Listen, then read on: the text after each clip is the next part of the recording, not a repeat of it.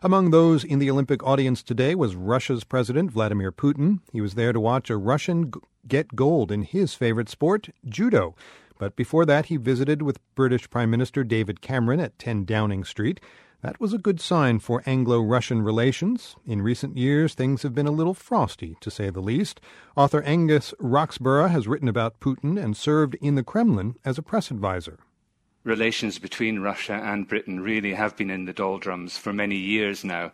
Um, you can date this back really to 2006, when you'll remember the uh, former KGB man, Alexander Litvinenko, who turned against Putin and sought uh, exile in London.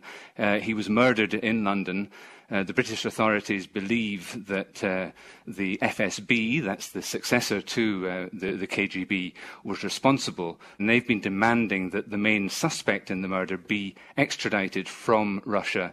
And uh, Russia is steadfastly refusing to do that. Today, again, obviously they talked about it, but again, there was no progress on that matter.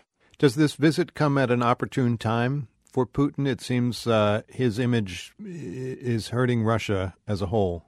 He does have a, a, bad image in the West. He's more concerned not to let things get out of hand in Russia. Um, he's had several laws passed in recent weeks to crack down on the opposition. And I get the impression that he no longer really cares whether the West condemns him for that or not. Now, Angus, you've actually worked uh, with the Kremlin. If Putin were to ask you, Angus, what do you think the best approach is? Is it to maintain good relations with the West, or is it to do as you just suggested, worry about what's going on domestically?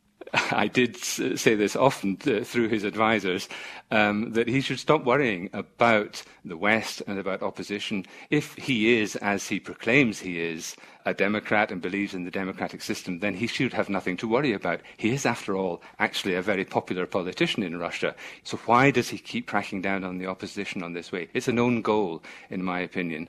Did you get the feeling in dealing with advisors that they understand the world as it is as opposed to the world as it was? Hmm. Uh, I, I, think he does have some very clued up advisors who understand the Western world pretty well.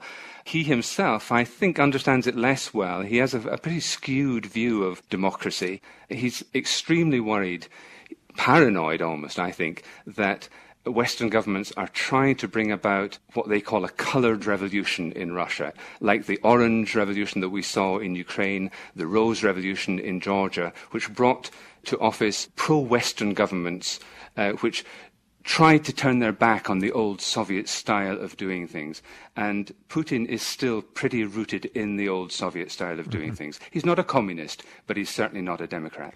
Has there been any consequence to Putin's sort of old school way of thinking as far as uh, relations with the West goes, and the UK specifically? Putin does see, I, I, think, the world divided into us and them. He is extremely resistant to what he sees as Western interference in Russian affairs. And I think actually that that also helps to explain why he is against what he sees as Western interference in Syria. He simply is against the idea of Western countries, particularly the United States, laying down the, the law and trying to decide who should rule in, in other countries because he's afraid they will try to do the same in Russia. Now, we are speaking today, of course, because Putin is at the Olympics, the next Olympics in Russia, in Sochi.